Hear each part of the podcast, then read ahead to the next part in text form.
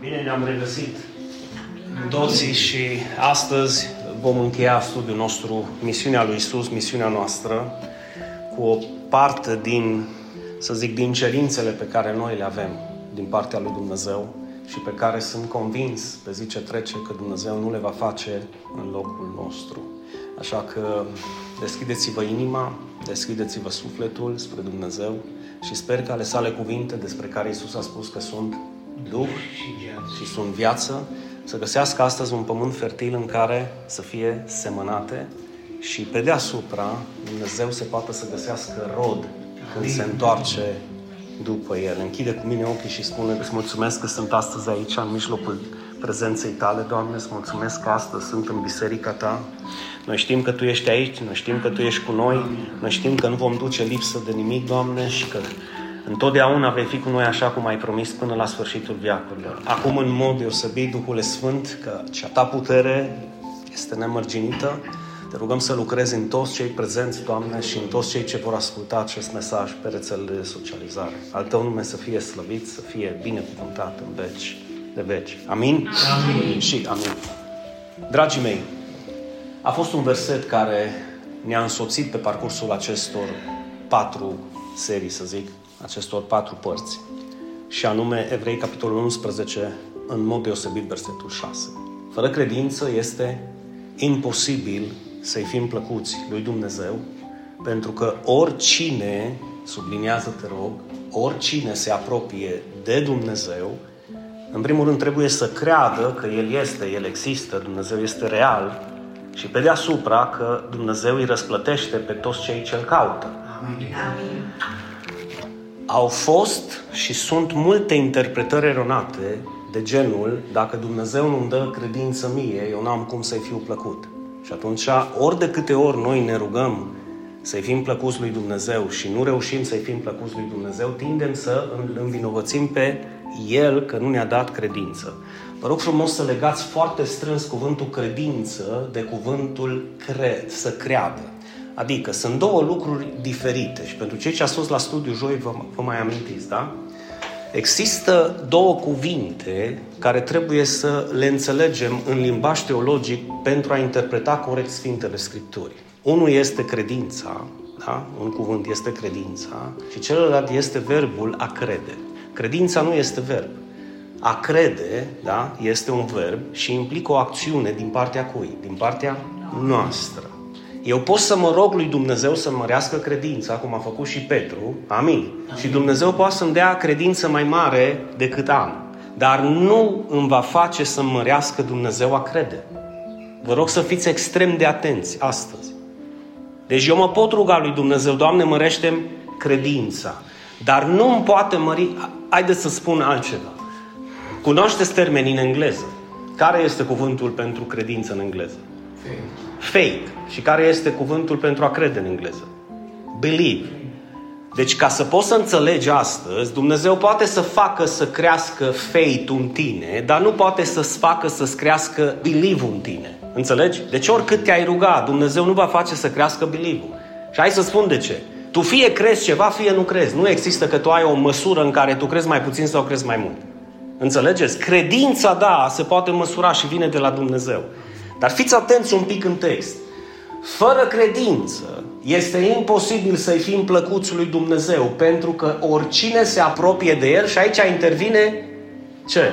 Cerința, condiția. Oricine se apropie de Dumnezeu trebuie să... Creade. Păi nu va crede Dumnezeu în locul meu. Și acum toți cei care suntem astăzi aici, cred că toți cei care suntem, avem acel gram de credință să credem că Dumnezeu există, nu? Amin. Păi când credem că Dumnezeu există, credem că și Dumnezeu vorbește. Amin. Și când credem că Dumnezeu vorbește, intervine balanța, testul în fața noastră în care eu când îl aud zic cred sau nu-l cred pe cuvânt. Credința pe care eu o primesc de la Dumnezeu este în interiorul meu.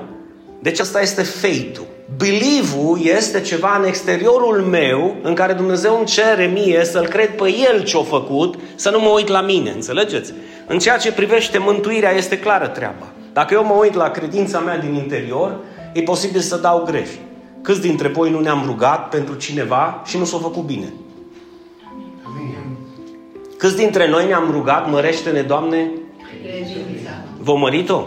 Mă, la unii da, la unii ba.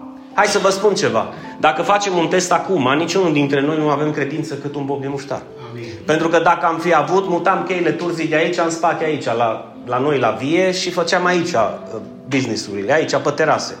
Încă nu s-au mutat munții. Deci credința asta mare de care vorbim, de a merge, a face misiuni, de a ridica morții, de a vindeca bolnavi, asta este, dragii mei, o credință care trebuie ridicată de Dumnezeu și care se câștigă pe genunchi de multe ori, în post, în rugăciune, în cerințe. Dar când vorbim despre credința pe care eu o am ca și o acțiune, băi, eu îl cred pe Dumnezeu ce a făcut pentru mine, eu îl cred pe Dumnezeu ce mi-a spus mie, că e în afara mea, aici eu ori cred, ori nu cred. Amin.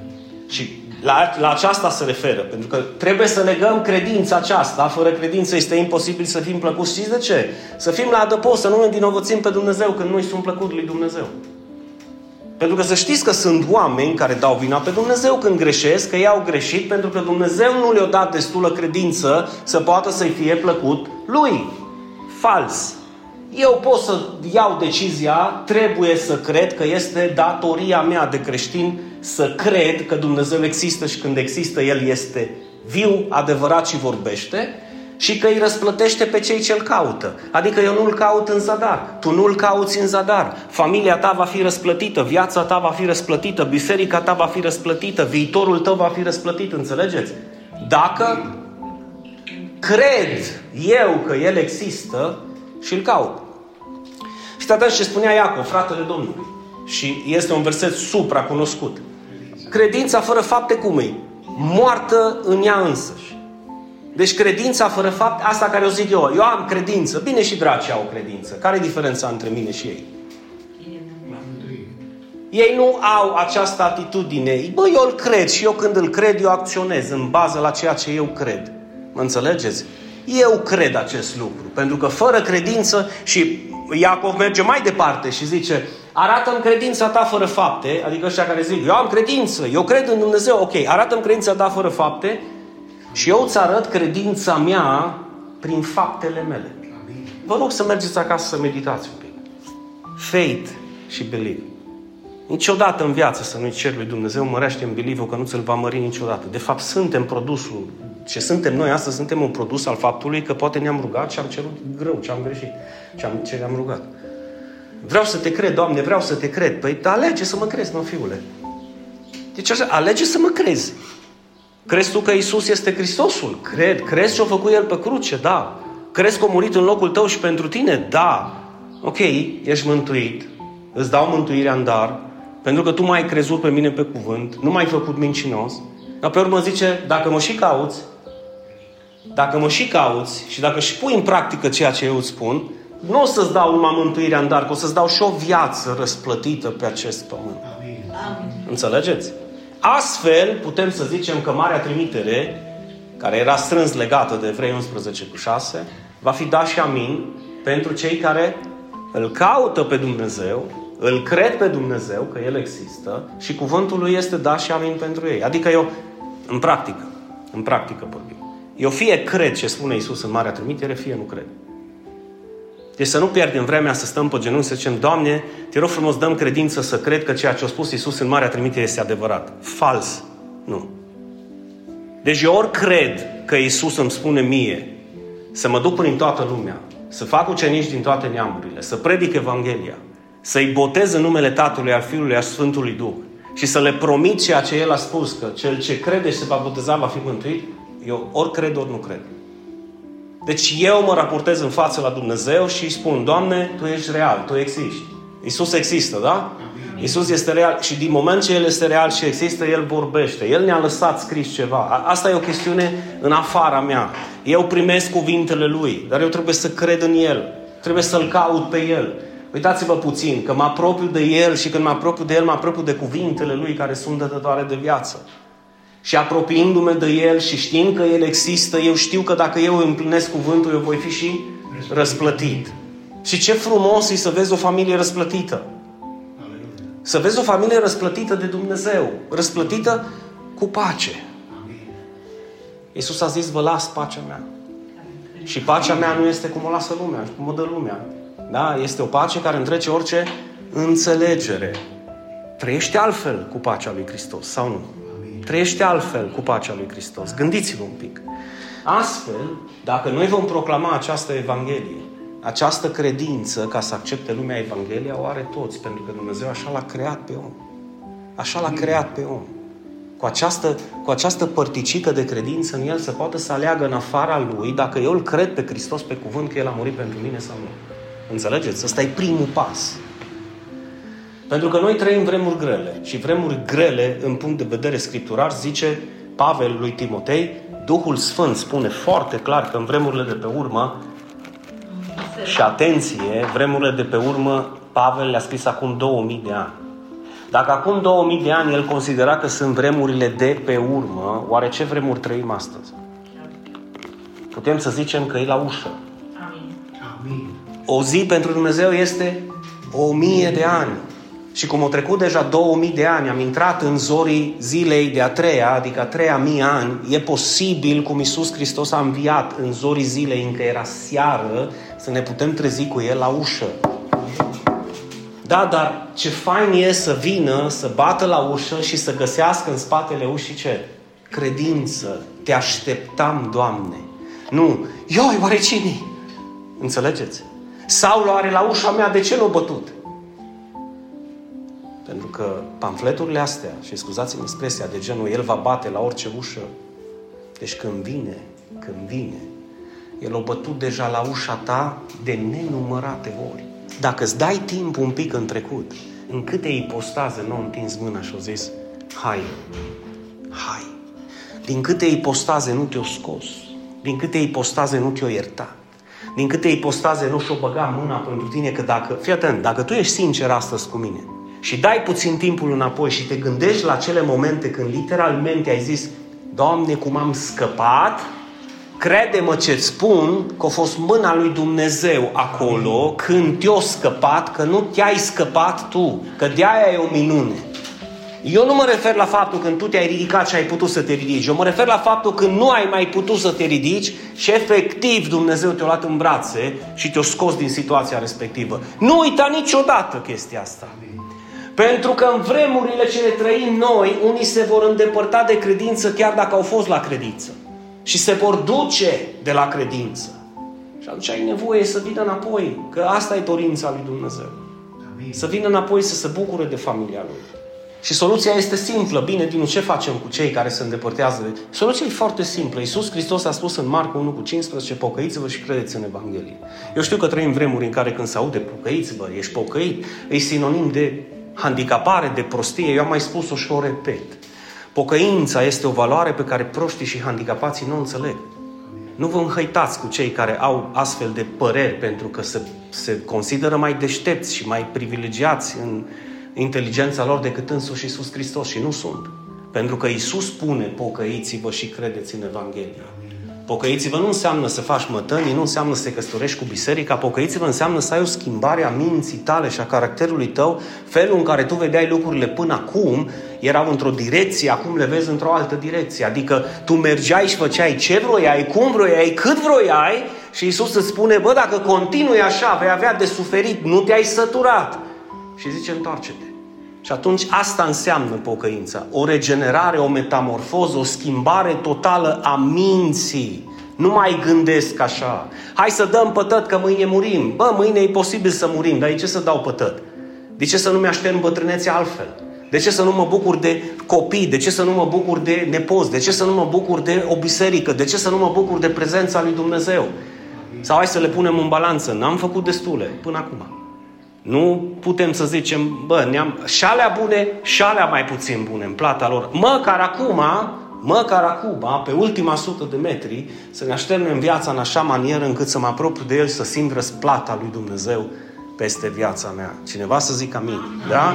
Deci pocăiți-vă și credeți în Evanghelie. Fiți atenți, nu sunt lucruri care Dumnezeu le va face în locul tău. Dumnezeu nu se va pocăi în locul tău. Adică nu se va întoarce din drumul pe care tu mergi spre păcat în locul tău. Nici nu te va lua cu forța să zică nu pe acolo. Vă amintiți pilda fiului risipitor? Că el a plecat și-a nenorocit banii, averea, nu vă sună cunoscut?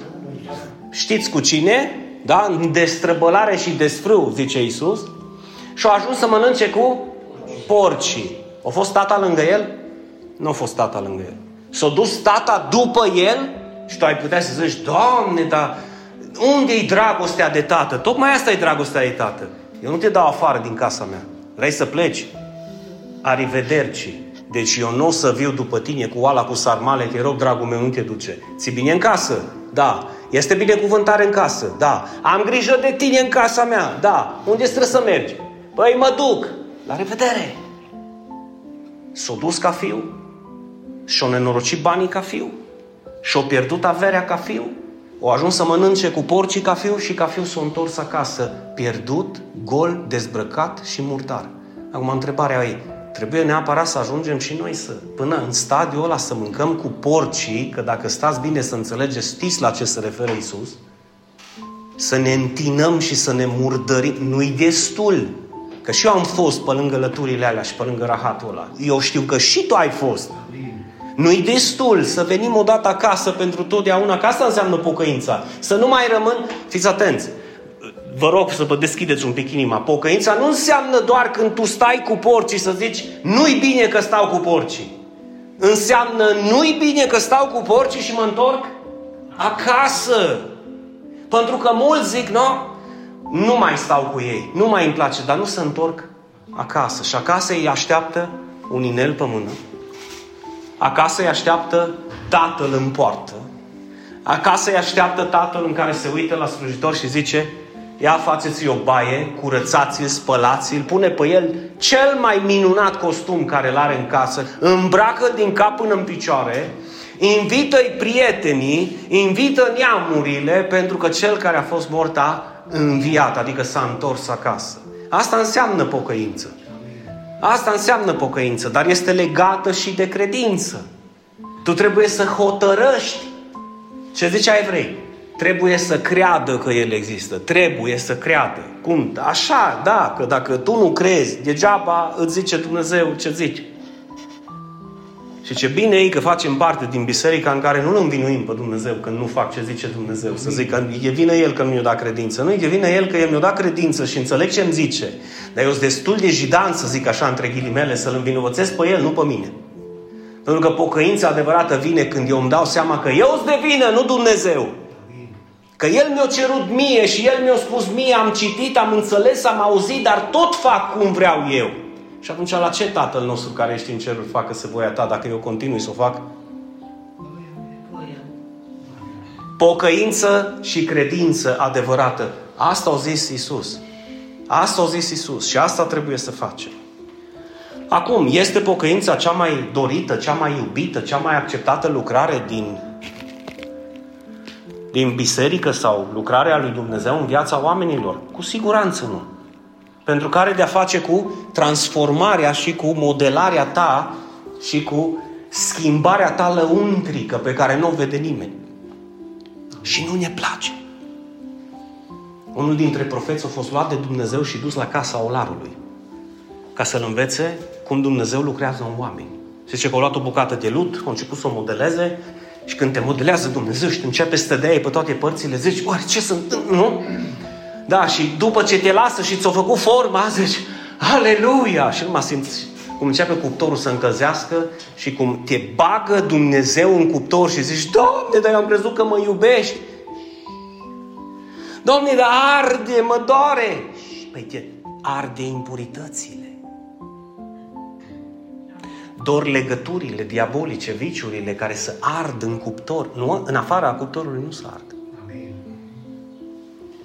te bagă în cuptor și pe cât e de mare flacăra, Adi, și pe cât durează mai mult cuptorul, pe atâta mai frumoasă, mai puternică și mai adevărată e cana aia sau vasul ăla pe care îl scoate Dumnezeu de acolo. Amin. Să nu considerați că răsplata asta lui Dumnezeu, drumul ăsta pocăinței și lucrarea asta este pentru oricine. Nu e pentru oricine, e pentru cel ce dorește și atunci îl scoate de acolo și are Dumnezeu grijă să și picteze acel vas și să-l facă frumos. Și când te gândești că am fost doar o bucată de țărână fără formă, Mihai, nu?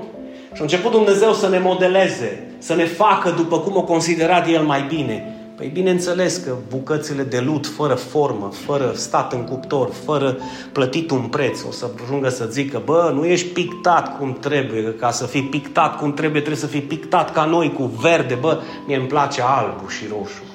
Deci ce mă interesează pe mine? Tu ești pictat în verde. E problema ta, dar așa a făcut Dumnezeu vasul meu. Așa vrea Dumnezeu să mă folosească. Iar pe tine în felul tău.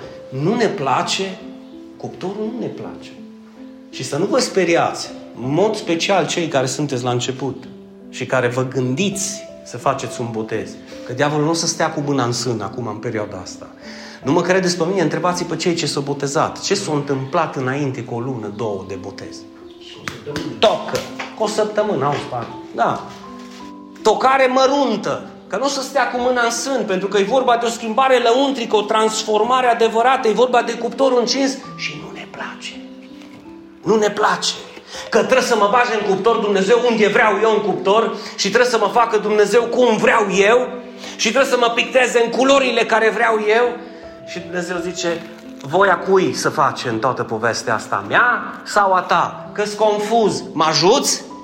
Și atunci dacă ești înțelept, zici, voia ta, Doamne, să se facă în viața mea. Acum, cine are nevoie de pocăință? Arată-te, rog, pe cel de lângă tine și zici, tu ai nevoie de cea mai mare pocăință. Să te pocăiești, pentru că dacă nu te pocăiești, o să fie o problemă mare în viața ta, înțelegi? Cine are nevoie de pocăință și cum se produce aceasta? Hai să vedem în primul rând foarte rapid. Omul care realizează că este păcătos. Deci fii atent. Să nu cumva să încerci vreodată să convingi pe un om că e păcătos, dacă el crede că nu e păcătos, pentru că pentru cel ce crede, totul este posibil. Și când crede, aiurea ce crede. Dacă crede că Dumnezeu e de vină, că ea sau el nu s-a schimbat, lasă, lasă-o să creadă așa, că n-ai ce să faci. Deocamdată. Deci când realizezi că tu ești în păcat, că tu nu ești cum trebuie, nu ești conform cuvântului, nu ești conform voii lui Dumnezeu, nu ești conform standardelor lui Dumnezeu. Mă, nu este adevărat că noi ca și părinți tânjim ca ai noștri copii, tânjim, că nu avem ce, mai mult nu putem face. Bine, ai ce face când îți de 5 ani, de 10 ani, dar nu ai ce să faci. Depinde ce ai semănat în el, în pruncie, în copilărie, în adolescență, vei putea să culegi când e mare. Dacă ai semănat caieți, caieți culegi și când e mare. Ascultă-mă. Dar dacă ai avut timp să semeni în el voia lui Dumnezeu, răbdarea lui Dumnezeu, darurile lui Dumnezeu, pas cu pas vei ajunge să le culegi. Și crezi că Dumnezeu nu-și dorește ca tu și cu mine, ca și copii ai Lui, să propășim și să avem o viață binecuvântată? Își dorește precum îți dorești și tu pentru a tăi copii. Gândurile lui Dumnezeu pentru noi sunt fane de de bine și de să ne dea un viitor și o nădește. Ăsta e gândul lui Dumnezeu pentru noi. Și pentru asta zice, nu pe acolo, Sanda. Na, nu pe acolo. Iară nu pe acolo. Dar pe unde? Pe aici. Iară pe aici. Și acolo vine toca, acolo vine cuptorul. Acolo vine modelarea. Acolo vine pocăința, dacă vrei să numim cuvântul ăsta. Acolo. Nu în afară, acolo. Și atunci când tu realizezi că ești păcătos și ești împotrivitor lui Dumnezeu, tu ai nevoie de pocăință. Până atunci nu. Nu lăsa ca nimic să pună stăpânire pe tine. Și tu când îți dai seama că tu ai o problemă, tu îți dai seama că ai păcătuit, tu îți dai seama că ești împotrivitor lui Dumnezeu și îți rămâne să te întorci către El ca El să te poată schimba. Cine mai are nevoie de pocăință? Cel care ori de câte ori cade, ce caută? Voia lui Dumnezeu. Pe de altă parte, cine are nevoie de pocăință maximă e cel care niciodată nu-și mărturisește păcatul. Cum ești? Super bine. Bun, ai încercări, te pot ajuta cu ceva? Nu, nu. Caută pe alții că eu sunt minunat! Și ajungi să știi sau să vezi că ceva nu e ok în viață, în familie și zici cum e treaba. A, nu, nu, nu e așa cum crezi tu. Și încearcă cumva să acopere ca nimeni să nu vadă chestiune. Voi aveți impresia că să schimbă o situație în viața voastră dacă o acoperiți?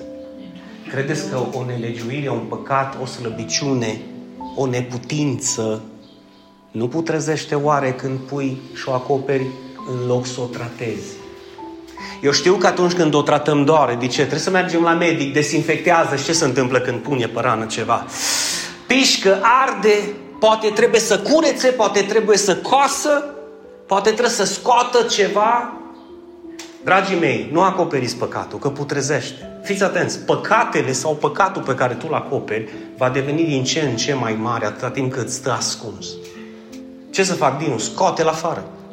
Scoate-l afară. Și uite, când ajungi să-ți dai seama cu păcatul, păcatele acoperite, că mai toate inclinațiile tale sunt înspre... Da, spune Scriptura că toți suntem păcătoși, nu?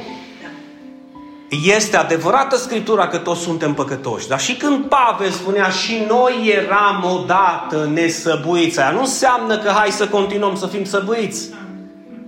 Hai să continuăm să fim fățarnici. Hai să continuăm să fim mincinos, host, tâlhari, pentru că toți sunt păcătoși. Nu, noi avem o cale care se numește pocăință, schimbare, regenerare, transformare, care face parte din acest a plan al lui Dumnezeu de mântuire. Nu e, mântuirea este doar prima față a monezii. Cealaltă față este pocăința adevărată. Haideți să nu ne jucăm. Că nu ne-a chemat Dumnezeu numai să ne dea în dar mântuirea și să nu mai facem noi nimic.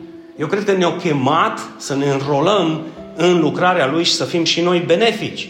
Așa că, în momentul în care realizezi că înclinațiile tale sunt mai mereu spre rău, trebuie să te întorci cu privirea spre Dumnezeu să-i zici, ajută-mă.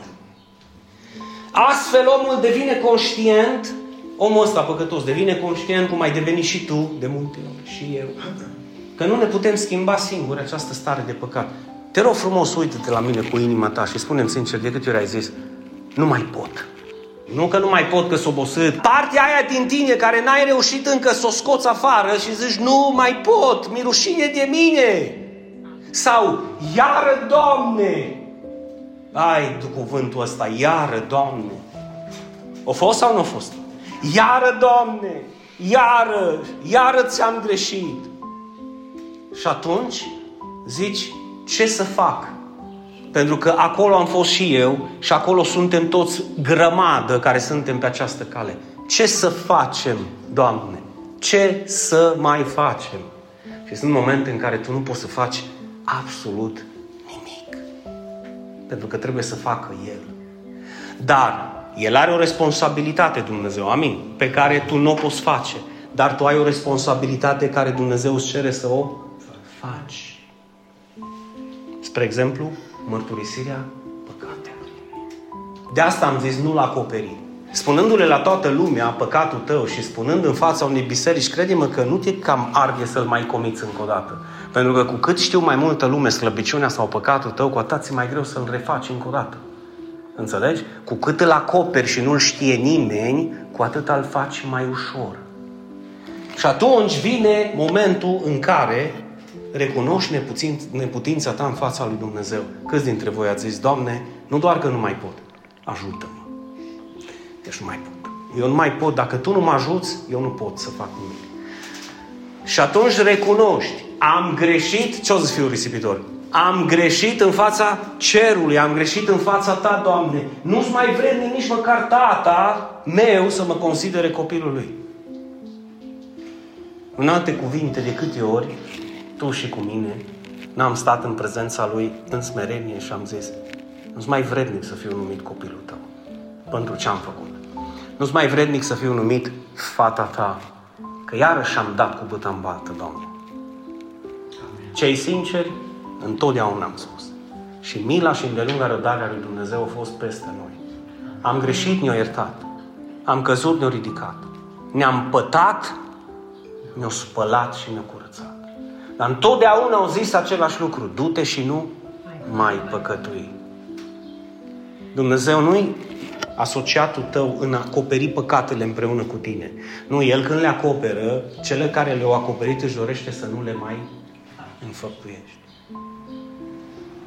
Asta înseamnă că toți suntem păcătoși. Că într-un fel sau altul toți greșim, dar nu greșim în același mod. Și asta înseamnă calea pocăinței sau calea adevărului când eu știu ce am făcut greșit, îmi propun să ascult de Dumnezeu și acționez și mă îndepărtez de rău cu toată puterea pe care mi-o dă Dumnezeu. Și vin în fața Lui și zic, i-ați mărturisit vreodată păcatul lui Dumnezeu. V-aș provoca să o faceți. Dar fiți atenți, înainte să vă puneți pe genunchi, faceți-vă o listă și scrieți să nu vadă nimeni lista aia. Nici măcar eu. Nu sunt interesat. Asta numai dacă avem o relație foarte intimă. Și o să vedeți următorul pas, că este extrem de important. Dar la început și înainte de a mărturisi în fața altcuiva, mărturisește în fața la Dumnezeu, fă o listă și te rog frumos, nu trebuie să scrii 1, 2, 3, pune cu liniuță și lasă un rând gol între o petiție și cealaltă sau între un păcat și o nelegiuire și cealaltă și zi ți-am greșit cu fracataca, am făcut cu tare și cu tare, tu știi că am căzut aici și acolo. Și atunci, și atât. Și după aceea iei foia și o citești în rugăciune în față la Dumnezeu. Asta înseamnă mărturisire de păcat. Dacă nu faci treaba asta, ce faci? Acoperi păcatul și las că nu vede păstorul, nu vede biserica, viu și zic amin. Și nu mai vezi că explodează răhățelul pe care l-ai acoperit, putrezește atât de tare și explodează și încă totul ești cel la care să miră. Dar cum de-a explodat așa, nu? Pentru că ceea ce este ascuns va ieși la lumină. Lasă să iasă la lumină lumina din tine. Sfințenia din tine, dreptatea din tine, adevărul din tine. Dar pentru asta trebuie să fii sincer cu cine? Cu Dumnezeu. Și pe urmă mai intervine o parte care nu, nu ne prea place, că noi nu prea dăm socoteală la nimeni. Suntem cei care îl iubim pe Dumnezeu, dar nu ne iubim aproapele. Dăm socoteală lui Dumnezeu, dar nu dăm socoteală autorităților lui Dumnezeu. Adică facem lucrurile cum vrem, cât vrem, cu cine vrem și unde vrem, că noi suntem Dumnezei. Fals și greșit. Primul pas în smerenie, dacă vrei o pocăință adevărată, e să-ți mărturisești păcatul în fața la Dumnezeu. Al doilea pas, să încerci să cauți un om ales de însuși Dumnezeu, care este lângă tine să te slujească și să poți să-i spui cu toată dragostea, fratele meu, ăsta e păcatul meu, am căzut. Fratele meu, ăsta e păcatul meu și am nevoie de ajutor, nu pot singur. Poți, te rog frumos, să mă ajuți să mă schimb? Poți? Îmi propun și eu, poți? Dragii mei, că suntem 30 de oameni sau suntem 300 de oameni sau suntem 3000 de oameni, eu îmi pun mari semne de întrebare ca și păstor când zic cum sunteți și toată lumea e minunat. Nu trebuie să ne negăm. Nu suntem. Suntem pe calea pocăinței fiecare dintre noi și pas cu pas creștem în credință. Și ce înseamnă să crești în credință? Să crești în credința asta în care tu îți propui din ce în ce mai mult să faci voia lui Dumnezeu. Voie pe care Dumnezeu nu va face în locul tău cuvânt pe care Dumnezeu nu-l va împlini în locul tău. Iubire pe care Dumnezeu nu o să iubească în locul tău. Iertare pe care Dumnezeu nu o să ierte în locul tău pe cine tu trebuie să ierți. Deci, dragii mei, se înțelege? Deci primul pas în smerenia ta este să te pleci la picioarele lui Dumnezeu și să fii sincer cu El. Al doilea pas și cel mai important, și asta îți spune foarte multe despre tine, caută un om pe care îl iubești, pe care îl stimezi, pe care îl respecti și pe care îl onorezi, știi că e chemat de Dumnezeu și spune, am nevoie să mă ajuți, nu mă pot schimba. Rogă-te, te rog pentru mine. Am căzut din nou. Mă lupt cu cutare viciu, mă lupt cu cutare păcat, mă lupt cu cutare partea necredinței. Te rog frumos, pune mână peste mine și rogă-te. Nu se pot întâmpla minuni poate în momentul ăla, sau poate că da, dar se va întâmpla când tu îți deschizi inima și tu recunoști. Uite, vreau să-L cred pe Dumnezeu și nu pot. Haide, frate, să ne rugăm împreună. Uite, aș vrea să iau o hotărâre să-L urmez pe Hristos, dar parcă ceva mă reține. Știi ce e acel ceva? Sincer, nu știu. Când știi, te rog frumos, spune-mi și hai să luptăm împreună. Sunt alături de tine, umărul meu e lângă tine, ridică-te. Eu am fost acolo. Știu luptele astea. Și cum din nu te mai lupți cu nimic? Ba, mă mai lupt, că și tu te vei lupta până la sfârșitul vieții. Dar sunt lupte pe care tu le lupți acum și te lupți acum cu ele, eu m-am luptat cu ele și am învins. Și nu sunt singuri, sunt foarte mulți care au învins. Așa că dacă toți am putut, și tu Și tu poți.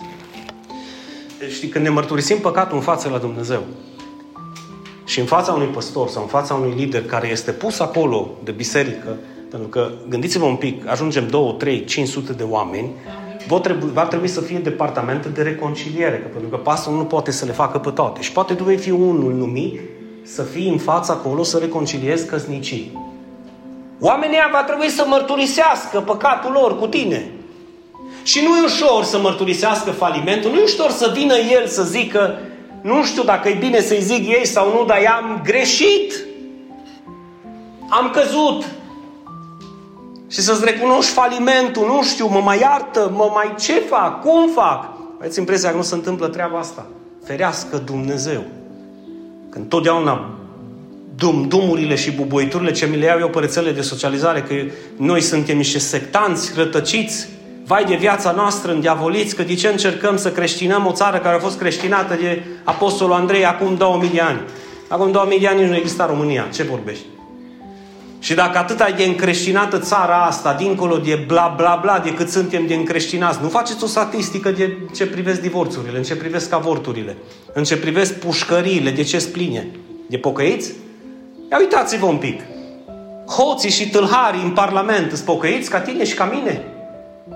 Despre ce vorbim? Despre ce creștinătate din gură, cum zicea Isaia, poporul ăsta se apropie de mine cu gura, dar inima lor este departe de mine. Cum să vină ei să-mi recunoască falimentul? Bă, am greșit, nu-s mai bun de nimic. Aș merita moartea, nu viața. Nu aș mai merita iertare, exact cum o să fiu risipitor. Nu mai vreau să mă consider ce? Copilul tău. Ce o zis tata? Hai, atât așteptam. Ăsta și-a recunoscut falimentul total. Total. Nu a venit acasă, m-am întors, tată, hai, berbecul pune la proțapcă, s-a venit prințul, mă. Nu, nu, cu ce a venit? Cu smerenie, nici nu zvrednic, nici nu zvrednic. Te rog frumos, consideră-mă ca unul dintre slujbașii tăi, ca unul dintre slujitorii tăi, ca unul dintre robii tăi. Pune-mă să lucru o parcelă, că mă mulțumesc cu mâncărica care i-o dai lor, să mi-o dai mie și unde dorm ei să dorm și eu, că m-am săturat de porți, de mizerie și de păcatele în care am trăit. Da, dar trebuie să-ți recunoști falimentul și noi nu, mă, noi, ea lui mărgelatul ființă, mă, dar noi nu ne place să te mărturisim falimentul ăsta, nici în față la Dumnezeu și cu mult mai puțin în fața unei autorități. Sunt niciun chip și sunt niciun fel. De aceea, întotdeauna când vei întreba pe cineva, cum ești? A, extraordinar. Dar ca mine nu-i nimeni, așa de bine eu duc ceva de vis. Și dacă într-adevăr stai și mai privești odată și zici, sincer, cum ești? Nu sunt ok. Întrebarea e ce fac în fața la Dumnezeu și în fața celor care sunt aleși de Dumnezeu. Îmi recunosc slăbiciunea ca să pot primi ajutor. Întind o mână să zic, am nevoie de ajutor, mă ajutați, vă rog, vă rugați, vă rog, pentru mine. Uite, apostolul Petru, ăla care umbla pe apă, ăla care au zis, Iisuse, cu tine? Și până au cântat cocoșul și s-au îndepărtat. Dar aici vedem un Petru plin de Duhul Sfânt, care le zice izraeliților, când le zice, ce trebuie să facem? Hai că vă spun ce trebuie să facem. Pocăiți-vă și întoarceți-vă la Dumnezeu. Deci dacă vreți un faliment total în viața voastră, să așteptați să vă întoarcă Dumnezeu la El. Nu, întoarce-te tu la Dumnezeu, în mod special dacă te-ai îndepărtat de credință. Că în vremurile de pe urmă, ce zicea Pavel? Mulți, așa zice Duhul, se vor îndepărta de credință. Întoarce-te la Dumnezeu, întoarce-te la credință. De ce? Ca să ți să șteargă păcatele. Apropo că toți păcătuim, nu? De ce să nu primim iertare? Că despărțit de El, departe de El și cu păcatul acoperit, nu vom primi nimic. Soluția e simplă, dar doare. De aceea îi vezi pe unii că se vor ridica și alții, ba, a fost dintotdeauna. Și din experiența mea și din experiența celor pe care îi cunosc, chiar și din experiența lui Leovic, am fost lângă el ani de zile. Marja, în procent vorbim, nu trece de 5% într-o biserică. De aceea ăia 3, 4, 5% sunt cei care vor sluji întotdeauna și vor fi, iată, mă trimite-mă pe mine, și ceilalți vor fi, înțelegeți? Dorința mea este ca biserica noastră, Cristocentrica Turda, să fie o biserică de slujitori, o biserică care, ca și furnicile, fiecare dintre noi, cum ne-am propus de fapt și la ultimul botez, vă amintiți?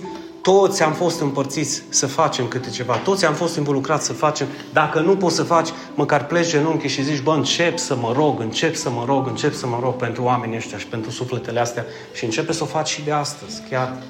Pentru că mai avem șapte suflete, poate chiar opt pe listă. Vă gândiți că este un moment istoric în viața lor, un moment care poate acum mulți se gândesc că este o mare binecuvântare, ceilalți poate se gândesc că nu e chiar așa de important. Credeți-mă că cerul așteaptă cu întreaga oștire de îngeri și cu ochii larg deschiși să mai găsească unul care să zică Amin, Doamne, te cred. Și ne apropiem de încheiere. Pocăința despre care vorbeam are un început și va avea un sfârșit. Și începe în momentul în care tu alegi să crezi în Hristos și alegi să-L urmezi pe Hristos. Tu auzi Evanghelia, e o veste bună despre cineva care e în afara ta și a făcut ceva ce tu nu ai făcut și îți spune că poți să fii beneficiarul noului legământ dacă tu crezi. Și tu spui, amin, cred. Pentru că în momentul în care te uiți spre tine, zici, nu sunt vrednic, nu-i nimeni vrednic. Dar Dumnezeu stă cu mâna întinsă și dacă tu crezi ceea ce a făcut Fiul meu pentru tine, tu vei trece din moarte la și la judecată nu vei mai veni. Te rog, acceptă viața veșnică. Ăla e primul pas. Pe urmă, când ieși afară din temnița întunericului, a viciurilor, a morții și a blestemului, ce vei face va depinde de tine. Îl vei urma pe Hristos până la moarte? Sau o să zici, ave treaba lui, dacă El o plătit pentru mine, e problema lui. E problema lui, așa va fi și răsplata de multe ori. Vrei să ai o răsplată pe măsură? Ieși afară din temnița aia, din, din sala aia de judecată și începe să le spui tuturor ce a făcut Dumnezeu în tine. Când termină această pocăință, în ziua în care vei pleca la Tatăl. Scurt, nu se va termina. De aceea acest proces nu se va termina niciodată. La un moment dat, chiar la sfârșitul vieții, parcă mai găsești ceva în tine să zici ajută-mă și schimbă-mă și fă-mă mai sfânt pe zi ce trece. Înțelegeți? Este o lucrare care nu se... Să nu vă sperie, să zici, Dinu, tu câți ani ai? 23 și eu încă nu m-am decis. Nu. Și asta înseamnă că eu încă 23 de ani trebuie să ajung pe tine. Poate în 23 de ani nici nu mă ajungi pe mine în sfințenia mea. Poate ajungi la jumătate. Poate ajungi la sfert. Poate ajungi la 200% de cât am făcut eu, dar nu trebuie să te compari cu mine. Întrebarea e dacă vrei să rămâi unde ești sau vrei să te sfințească Dumnezeu, este un proces pe care trebuie să-l începi. Cu cât îl începi mai târziu, cu atât răsplata lui întârzie. Și pe tot parcursul vieții, când iei această hotărâre, Duhul Sfânt te va ajuta dacă tu îi permiți. Și o să zic în primul rând cum. Să rămâi statornic și fidel cuvântului. Duhul Sfânt este legat de cuvântul lui Dumnezeu pentru că El a inspirat Sfintele Scripturi. De aceea omul nu trăiește doar cu pâine, ci cu toate cuvintele care ies din gura lui Dumnezeu. Dacă tu rămâi statornic și rămâi fidel cuvântului, procesul tău de schimbare va începe negreșit. Trebuie să începi să-ți propui să fii smerit și să fii devotat lui Dumnezeu. Dumnezeu nu-i place oamenii orgolioși și mândri. Când El le zice la dreapta și ei zic la stânga. Devotat cuvântului, devotat lui Dumnezeu, Adică să înveți să zici, da, mă, iată, mă, trimite-mă cu mine, da, Doamne, așa este, facă-se voia Ta, mă, îmi place, nu îmi place, chiar dacă nu înțeleg, eu știu că la un moment dat Dumnezeu, Dumnezeu are ultimul cuvânt în viața mea. Pe deasupra, Duhul Sfânt te poate ajuta să fii ascultător față de Dumnezeu, să fii ascultător față de cuvântul Lui, să fii supus în dragoste față de Isus, Bineînțeles că vorbim și față de lucrarea lui Isus, pentru că până la urmă biserica lui este a lui, el este capul nostru, noi ascultăm de Hristos. Și ascultând de Hristos, viețile noastre încep să schimbe, familiile noastre încep să schimbe, situația din casă și din viață începe să schimbe și ce minunat este să trăiești alături de Dumnezeu. Amin. E foarte minunat. Pe deasupra, Poți să începi să urmărești, tot prin puterea Duhului Sfânt, să urmărești dreptatea, să urmărești credința, să urmărești pocăința despre care am vorbit noi, să urmărești bunătatea, să urmărești pacea. Este posibil? Sunt posibile aceste lucruri? Sunt posibile. Pentru cel ce crede totul, este posibil. Și să fii îngăduitor. Și? E ceea ce ne tocă cel mai tare. De ce? Pentru că ne sare țandura cel mai îi sare țandura cel mai repede. Nu, îți sare țandura cel mai repede. De aceea să fii îngăduitor și îndelung răbdător sună să nu fii supărăcios. Deci nu numai ți ajută Isus prin Duhul Său cel Sfânt ce să fii și cum să faci, te ajută și ce să nu fii și să nu faci. Să nu fii supărăcios. Și ce înseamnă supărăcios? Să super repede din orice. Să nu fii răutăcios. Adică să nu să faci cumva ca răutatea din tine să dispară sau să diminueze pe zi ce trece și să nu fii răzbunător. Lasă că iar eu nu stai numai așa. Ai auzit? Yeah. Când l-am pus, când i-am dat, dar ce crede el? Ați știți poveștile astea? Stai numai un pic, numai să-i arăt eu lui. Mă, scumpilor, astea nu sunt caracteristicile unui om care îl urmează pe Hristos. Astea sunt caracteristicile tale și ale mele când am venit la Hristos. Încet, încet Dumnezeu trebuie să le opereze. Pe cât de mult eu mă dispun și pe cât de mult îi povestesc lui Dumnezeu păcatul meu, că ăsta poate să fie unul dintre ele. Să știți că răzbunarea omoară biserici. Supărarea omoară biserici.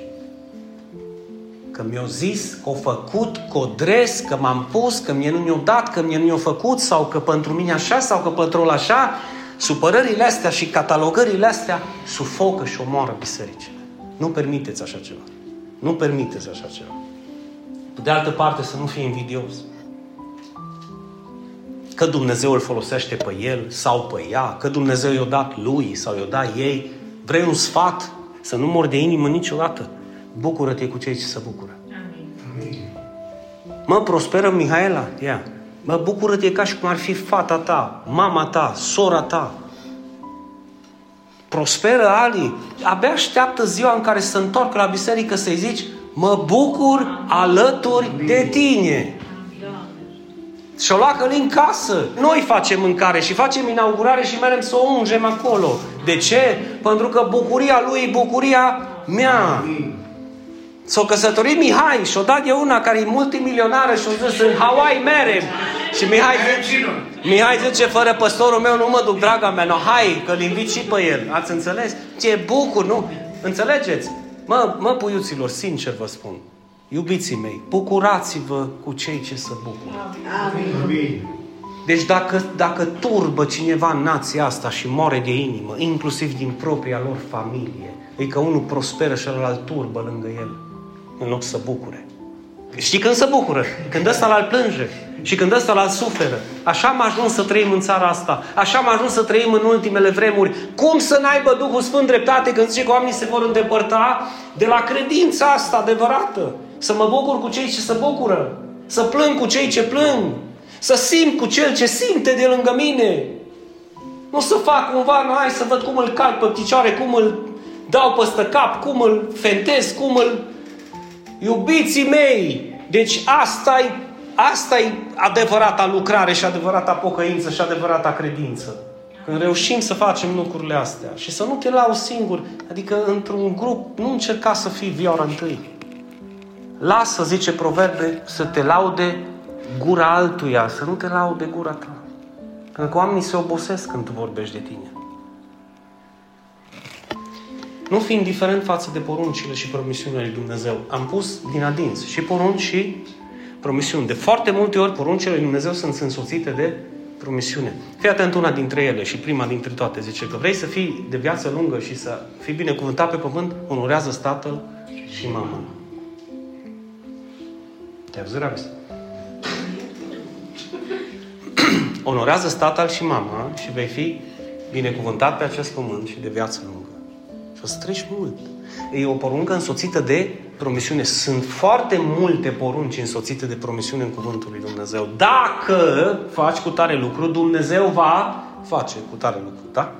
Așa că nu fi indiferent față de poruncile Lui și față de promisiunile Lui, pentru că sunt pentru tine. El când îți promite ceva, pentru tine îți promite. Și să-ți găsești întotdeauna bucuria în adevăr.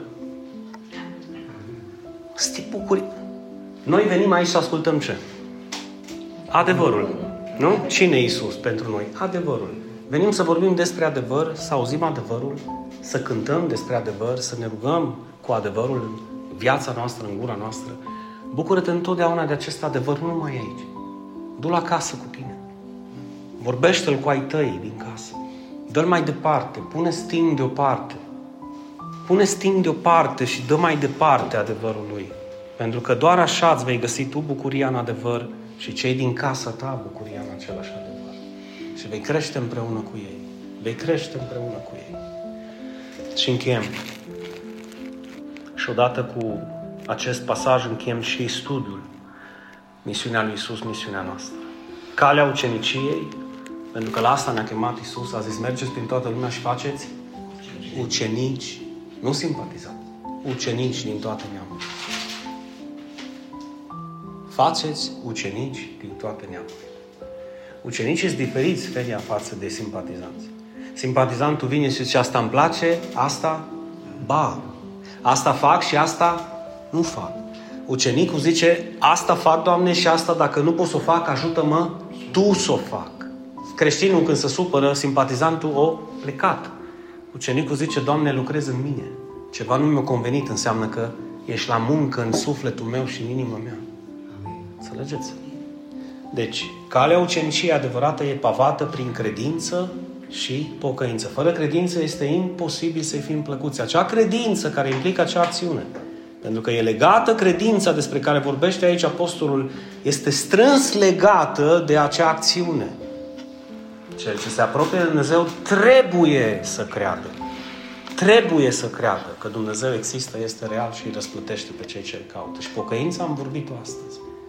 Este parte integrală din viața ta și a bisericii.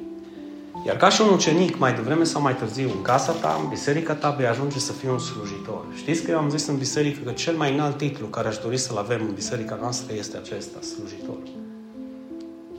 Oamenii fug de astfel de titluri. De ce? Pentru că vreau tronuri, vreau numiri, dar vreau numiri să fie văzuți și să fie slujiți. Dar Isus Hristos la masă zice că și-a pus ștergarul la brâu, n-a terminat cina, a luat apă și a început să le spele picioarele ucenicilor și a zis, exemplu v-am dat.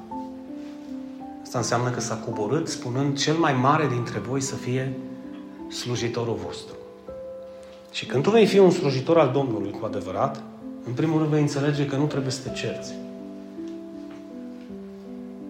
Observați că parcă, parcă Pavel cunoștea ce se întâmplă în Ardeal?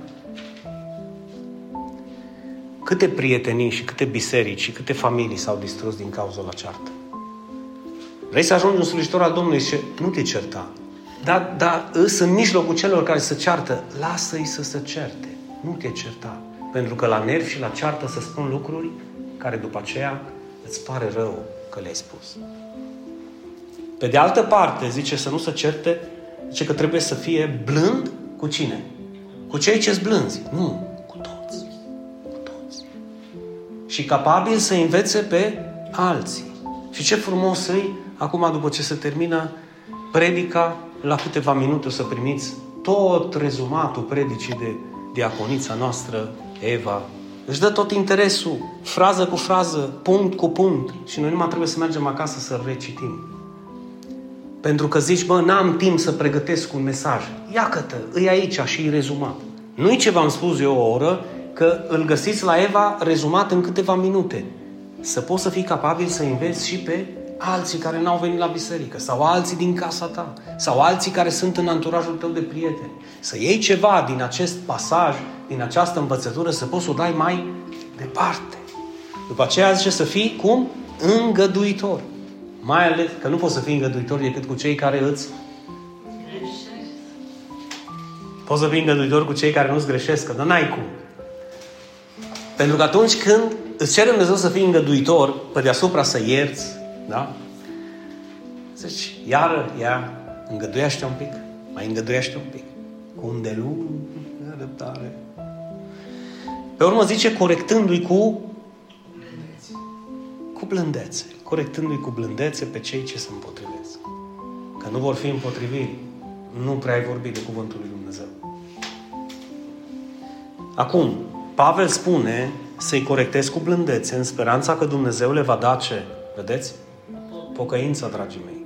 Schimbarea asta, metamorfoza asta în cap și în inimă, să nu mai mergem pe calea pe care ne-am dus, pentru că nu e o cale bună, și să ne întoarcem la Dumnezeu, să ni se șteargă păcatele. De aceea îi corectezi cu blândețe, de aceea ești îngăduitor, de aceea îi înveți pe alții și de aceea ești blând cu ei și de aceea nu te cerți cu ei să poți să le spui să se întoarcă la... Să nu cumva să întoarcă ei spre tine să zice, tu, bă, tu îmi zici mie ce să fac? Știți cum e, nu? Pe nu mai bine zici ție. Ei, când nu are ce să spună ție, e posibil atunci să se întoarcă către Dumnezeu să zică da, mă, sau da, mă, Sanda, sau da, mă, Rița, am greșit. Pentru că uită speranța pe care o avea Pavel, că Dumnezeu le va da pocăința ca să ajungă la cunoașterea, adică la cunoașterea lui Hristos și își vor veni în fire scăpând de capcana diavolului în care au fost prinși ca să-i facă voia. A, nu e importantă marea trimitere? Capcana diavolului. Îs ok și îți liniștit cum sunt capcana diavolului. Nu e important să împlinesc cuvântul lui Hristos, capcana diavolului.